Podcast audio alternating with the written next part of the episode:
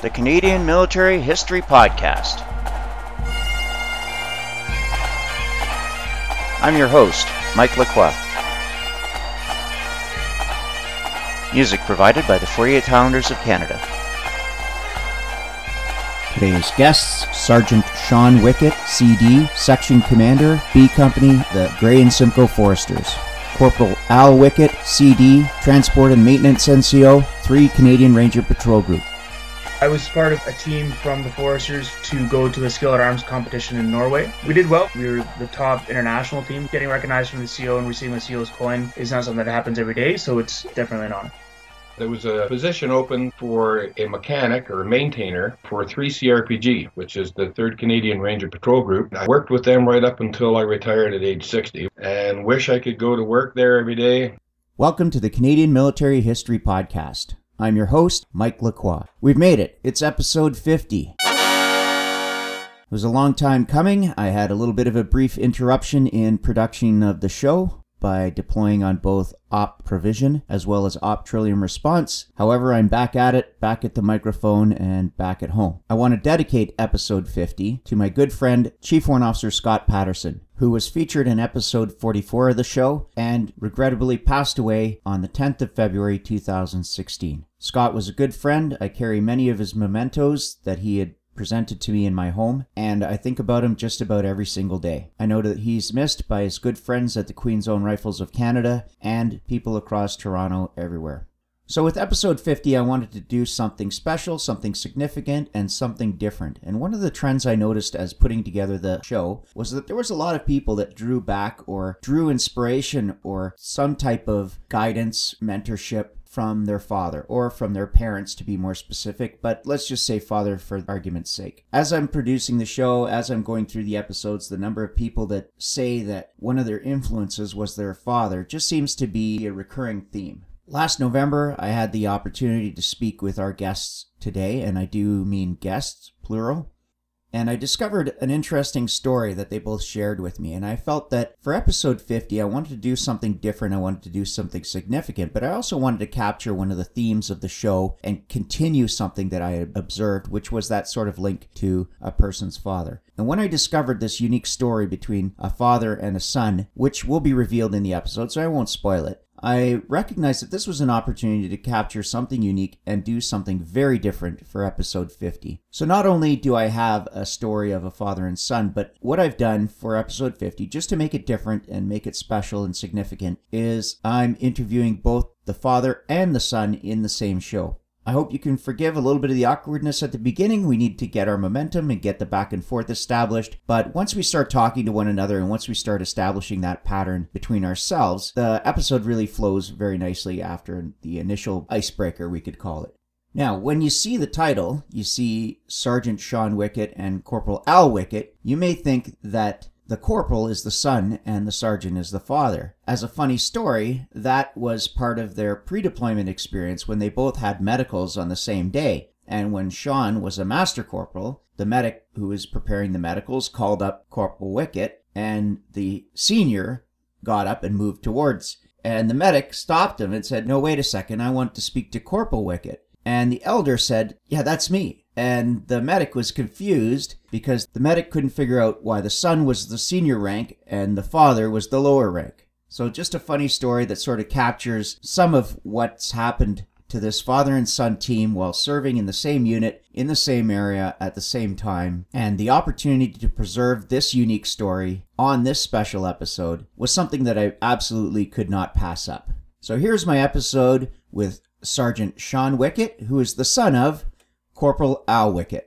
Corporal Al Wickett, Sergeant Sean Wickett, welcome to the podcast. Thank you. Thank you. Now, Sean, you and I first met at the ceremony that confirmed the transfer of the Grey and Simcoe Foresters from 32 Canadian Brigade Group over to 31 Canadian Brigade Group in 2012. Yeah, we did. It was an interesting day for us because we were moving back to a different brigade group that we actually belonged to originally when the brigades first came up. So it was a kind of a more of a historic moment for the Foresters to be moving back to the brigade that we first belonged to. That's right. It wasn't actually brigades, it was the militia district days. So we had the Toronto Militia District and the London Militia District, as well as Hamilton, Northern, and Ottawa. And then when 32 Brigade, 31 Brigade, and 33 Brigade were stood up, those lines were then changed. I always felt that the Foresters seemed to fit better with Toronto, with Highway 400 linking the Barrie Armory at least directly to the headquarters of 32 Brigade instead of having to go all the way to London. But I'm sure the guys in Owen Sound don't agree. At times, yeah. But even with them being out in Owen Sound, it still sometimes has been a little bit more logistically easier to operate through Toronto than all the way down in London. Yeah, absolutely. Now, Al, you and I first met this past Remembrance Day, 2015, at the Army Navy Air Force Club in Barrie. It was a great day. It was uh, somewhat odd to show up for Remembrance Day out of uniform. It was my first time in a lot of years. Right. And we had a great time, better than I expected. Little nostalgic, but what can you do? Those days are nostalgia now. Well, that was my first time participating in the Remembrance Day service in the city of Barrie, and I was quite grateful about the calm, mild weather that we had that day because I can remember on previous November 11ths freezing or getting soaked in rain. So I was pretty appreciative not only of the turnout of the citizens of the city of Barrie, but also of the calm weather that we had that day. Well, the Grey and Simcoe for loves the the mild weather too because there's nothing worse than getting ready with your uniform, spending hours making sure that all your accoutrements are in the right place, shining your shoes, making sure you can see in them, and then it starts to rain and you have to wear your gabardine jacket. Nobody can see any of your shinies or all the work you put into your uniform. Yeah, absolutely. And then going out to the local messes or clubs, whatever, in your soaking wet DEUs, that, that can't be pleasant either. And they always smell so good after they're wet. That's right. Well, I want to thank you both up front for participating in this 50th episode, and mostly as a shared experience as father and son, but that's not unique in itself, but it's definitely unique in preserving as a podcast. Now, uh, I sent you the questions in advance. Are you guys all set? Good, Yeah, yeah. good to go. So the first question is why did you join the Canadian Armed Forces? So Al, we'll start with you. We'll go chronologically. Okay. Well, I rejoined the Army when I was 38 years old. I was living in Kingston at the time. A friend of mine recruited me to become part of the PWR. I had been in the armed forces before when I was 15. I was a member of the Hastings and Edward Regiment. Right. At the time, I was the third in my family to belong to that regiment. But my friend recruited me as a shooter to the PWR, Right. needed help on their rifle team, and I ended up as a shooter and coach and helped run the team for a while and so on and so on. Was that with the ORA? ORA and throughout the military, shooting against other military teams. We shot against the OPP, we shot against the Kingston Police Force, and so on and so on. Right. I remember as a corporal, now with the C7s, not with the FNs, but with the C7s competing in the ORA competitions in the early 90s. I don't know if we would have crossed paths back then. Not really, because the FN was out by the time I got back in with the PWR. Right. We used the FN when I was part of the Hasty Peas and belonged to that regiment. But I had to leave the Hasty Peas after approximately a year because I was moving away from my hometown of Belleville, so I couldn't stay in. So rejoining at age 38 proved to be a bit of a challenge, but it was a lot of fun. Right. Now, Sean, why did you join the Canadian Armed Forces? Well, as Dad was saying, we have a, a bit of a history with the reserves in the Army. So obviously that was a tradition that I wanted to uphold. It definitely wasn't pushed upon me, but I definitely knew from an early age the benefits of joining the military and serving. Right. I was also in the Army Cadets, so it was kind of a the next step from doing cadet programs and things like that, and then starting to get paid and move into a bit of a career. But also just having the self wanting to serve the country and the community, I think it's a pretty important thing that everybody should be doing realistically. Yeah, absolutely. One thing I've noticed in the Foresters is that there is a lot of son following the father in the normal course of the regiment's life, and I've noticed that quite a bit within our own lines. Well, in our particular situation, like I said before, I was the third generation in the Hasty Peas. Sean had already joined cadets when we were in Kingston, Right. and had my job not brought us up here, probably would have ended up in the reserves in Kingston. And if you tr- track back our family's history, our history in the military actually goes back to the Battle of Hastings. Wow. So, Al, we'll go back to you. Would you mind telling us what the world was like when you joined? Well, when I first joined the Peas, I was too young to really have any understanding of what the world was really like. We're talking like pre Diefenbaker days almost. but uh, this, when I rejoined, the world was still a different place then. Princess Diana was the commander in chief for the PWR. Right.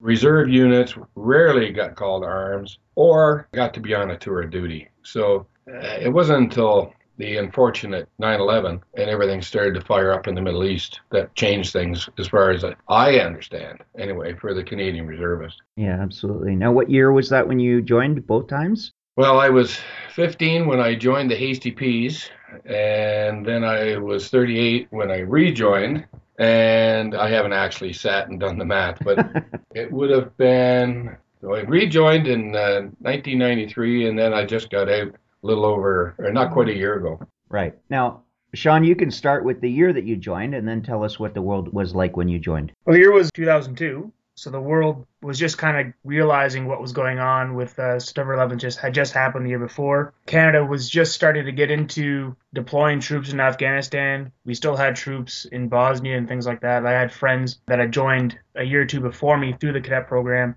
and were already in Bosnia wow. when I was joining the regiment. Right and then obviously Afghanistan happened. So being able to watch everything unfold at school, even from September 11th, and as the media covered it, it was kind of a realizing moment that even though I was in high school, I was just joining the military, but there's the whole world was going happening around us, kind of. Absolutely. Now, Al, can we just touch on a little bit on your dad and your grandfather's period of service and what they did in the Hasty Peas?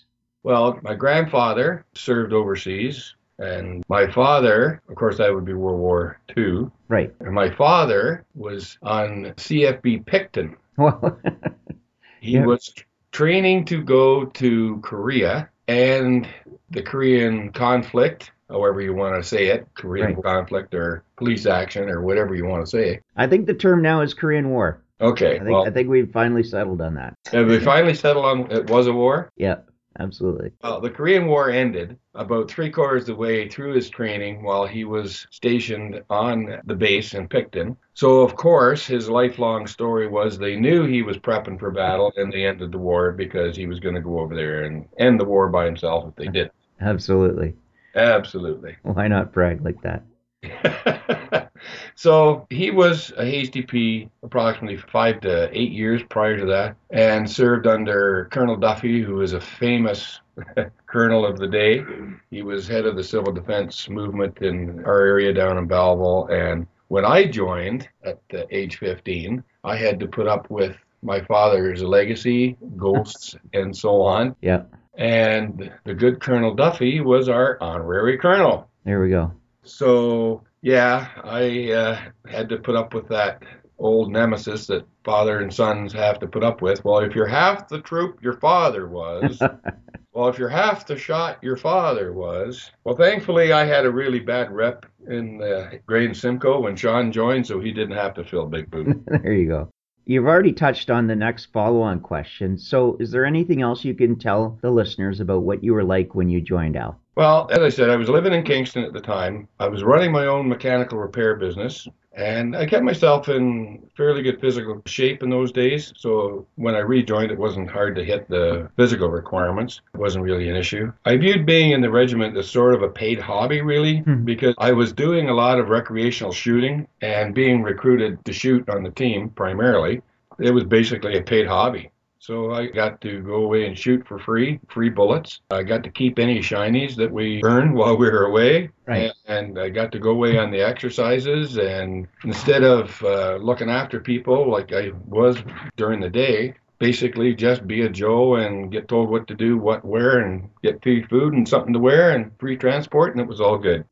Sounds good. It was a great break from my normal job. And Sean, what were you like when you joined? You said you were in the cadets. Yeah, I was a cadet. I was a, I believe, a warrant officer in the cadet program by that time. But I was competing internationally with the uh, Canadian muzzleloading team as well. So again, I was looking for somewhere else to shoot and compete. Also, coming out of high school, I was looking for what kind of career path to take. So I knew I wanted to do something with the military. I wasn't sure if it was full time or just reserve force at that point but I was still looking to travel and explore the world and all that kind of stuff, like most guys do when they join the army. Right. And did you get to travel? I have been able to travel quite a bit, especially with the reserves. I was deployed to Afghanistan. I've been deployed to the Middle East with Op Proteus. Uh, I've been to Norway. So as a reservist, I've had a, a few times to travel as well. Yeah, I think we'll talk about Norway and hopefully one of the upcoming questions. Al, what is the most memorable experience you've had in the Canadian Armed Forces or your greatest achievement? Well, actually, my most memorable experience and greatest achievement is actually one and the same. Right. I took part in a TAV in Afghanistan in 2008. What's a TAV? TAV is not like a normal tour. Tactical advisory visit. So, what a TAV really is, you could be there for a week or you could be there for a year. Right. Unlike a normal tour where they have a sort of an idea that you're going to be there for six to eight months. But depending on what the TAV is, you can, like I say, be there for a short time or a long time. Right. So for me, not only did I get a chance to put my mechanical skills to good use and help save lives of our troops in the field by upgrading the fighting vehicles, by increasing the armor and other valuable upgrades, I got a chance to serve in theater with my son Sean. Yeah, absolutely. And that was the greatest thing that ever happened to me while in the service. Now, which vehicles were you assigned to upgrade? We were upgrading the LAVs and the T LAVs. Right. T LAV. Yeah. I, I remember them from a different era and a different name. Yeah. they didn't have steering wheels, though, back then. They had tiller bars, the old M113. Yeah. Well, it's basically the same vehicle, just many upgrades later. Yeah, absolutely.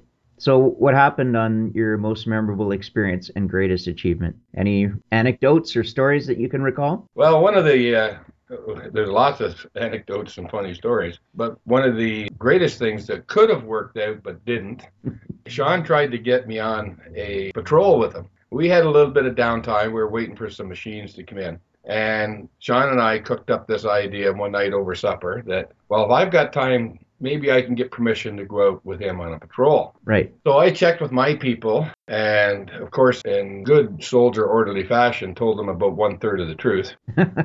and then Sean sort of checked with a couple of his people, and following the same guidelines as me. So we put this thing together, and he actually got my name on the manifest to go out, and I was going to be an air gunner for one of the vehicles way back in the back of the pack somewhere. And then the plan was that uh, once we got out after checking weapons and so on, we'd swap vehicles, and then I would end up as air gunner for this trip. right. So things were looking pretty good until the sergeant major that was going through the manifest got a hold of the manifest and started rifling down the names and realized there was two Wicketts going out in this convoy. Yeah.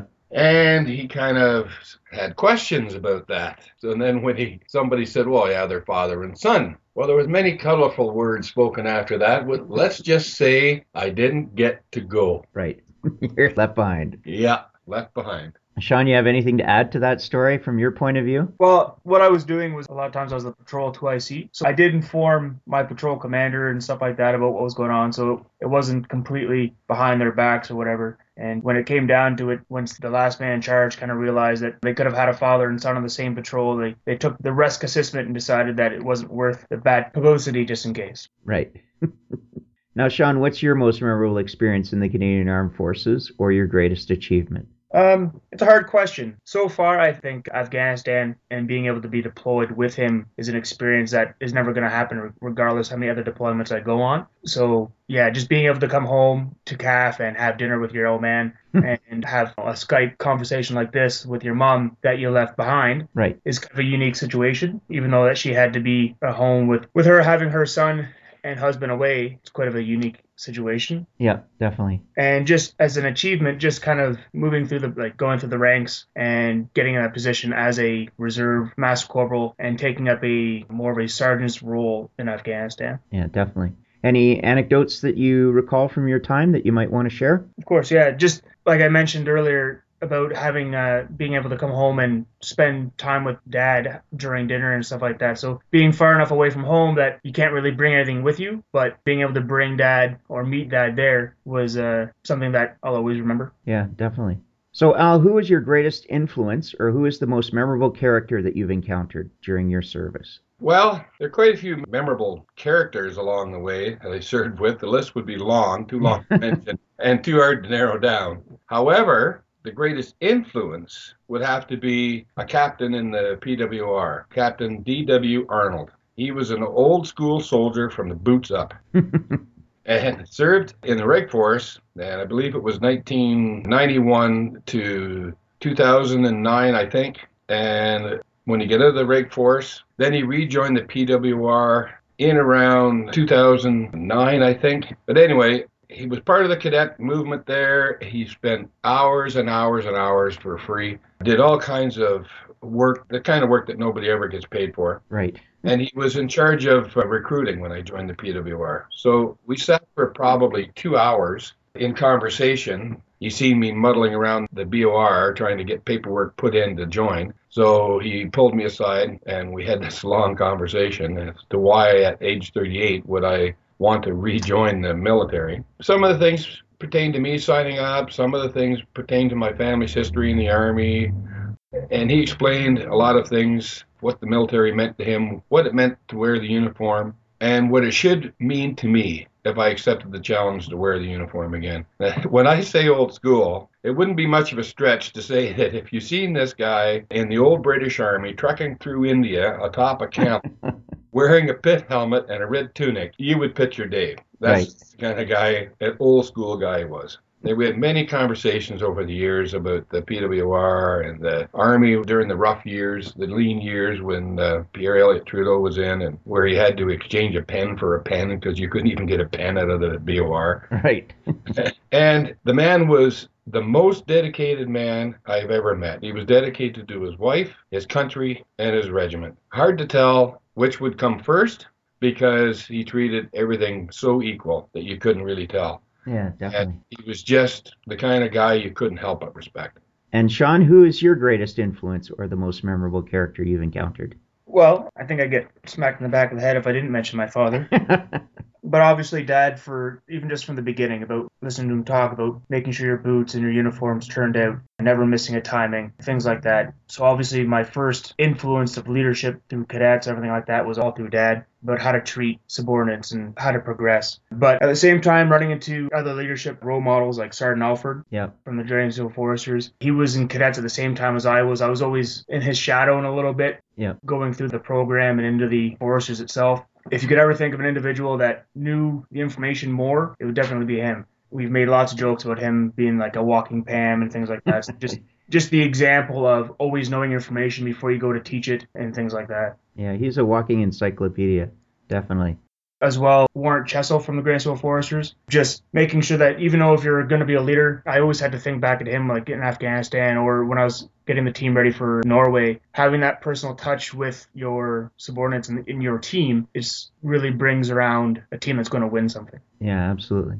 Any memorable character that springs to mind from the Foresters? So yeah, I guess most memorable person would be Mike Cottonen. A lot of guys from the regiment that are in my chain of command and stuff like that all remember Mike for being somebody that, even though that he did get in trouble here and there, he was definitely somebody to look forward to and someone to look towards for information and help it whenever you needed. Yeah, I never had the chance of meeting him or working with him, but I do know the stories, and I don't know if you want to recap his tragic end, if that's appropriate. Mike passed away due to a it was an automobile accident, and it's kind of it's a really shame. It was I don't think it was more than a year prior his accident. He had a work accident, which most doctors thought that he was going to end up in a wheelchair for the rest of his life, and he was able Right. able to fight that and win. And then unfortunately, no more than a year later, is another accident. Yeah, that was pretty tragic. That's what I most know him for. Like I said, I didn't have an opportunity to work with him. I never had a chance to meet him, but I did know about the accident where he was hurt and injured, and then I did know about his recovery, and then I found out about the car accident, like you said, about a year later. And a very tragic story, but definitely a, a memorable character for those that had the privilege to know him and work with him. I'm sure there's a lot of stories that are not family friendly that you're probably reluctant to share. To say the very least. But there's so many examples. Like there's traditions that our senior NCOs, Mess and Barrie, follow every Christmas now that Mike has passed away that he used to perform for the entire regiment that we've taken upon ourselves to make sure that those traditions keep on happening. So Yeah, absolutely. Well, we've come to the final question. Al, what is the greatest challenge you've had to overcome during your service? The greatest challenge for me actually came at the end of my career in the service. I rejoined as part of the PWR. I had some great times there. I enjoyed being part of the rifle team, But due to lack of work in Kingston, I ended up back up in this area. So I transferred into the Grey and Simcoe Foresters around 98. I was still working in the trade at my time, but shortly after, the company I was working for transferred me up into customer service and sales. That job came to a screaming halt one Tuesday afternoon because of downsizing. And I ended up working some Class B positions on base Borden while I was trying to figure out what I wanted to be when I grew up. Through that, I worked for Pretzi for a while, again attached to the Grey and Simcoe Foresters. I ended up, while I was at Pretzi, being able to go overseas, did my work up for that, and ended up over there with Sean, which we've already talked about. Yep. When I come back, there was a position open up for a mechanic or a maintainer for 3CRPG, which is the 3rd Canadian Ranger Patrol Group yes. on base Borden. And what they do is they work with all the rangers up north, and their tasking or their job is to teach and help maintain all the logistics for all of the rangers in northern Ontario. Yeah. And I worked with them. I went on many exercises, looking after the equipment in the field and looking after the equipment in the shop. Worked with them right up until I retired at age 60, which, if everybody knows, is your last day for working with the military. and I loved working there. It's a great organization, like I say, with a great mission, working with the Rangers up north.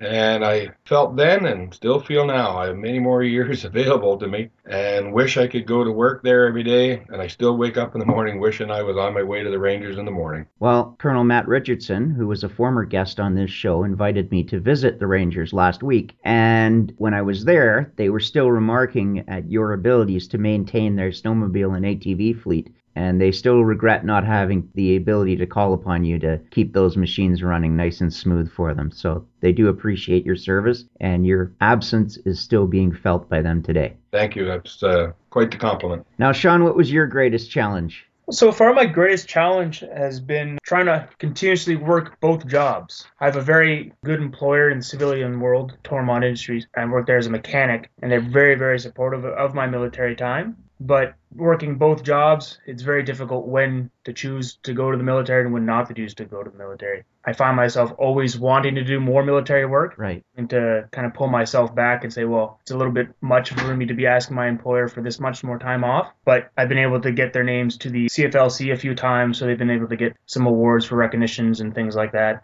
which kind of helps the situation. But overall, that's probably the hardest thing is saying no to the Army when I have an opportunity. And what was the last time you had to ask your boss for time off? The last big one would have been Norway when I was gone for two weeks in the last summer. So what happened there? I was part of a team from the Foresters from our brigade to go to a skill at arms competition in Norway that was competing internationally. We had four Canadian teams. There was two or three British teams, an American team, and some other Norwegian teams. And the outcome was? We did well. We ended up coming fourth overall. We were the top international team. The first three teams were all Norwegian. And who went along on the trip with you? I had Master Corporal MacArthur, I had Master Corporal Kempster, and Corporal McKay Kreitz. And you guys were recognized at the Christmas dinner just a couple of weeks ago with uh, having that achievement. That was great.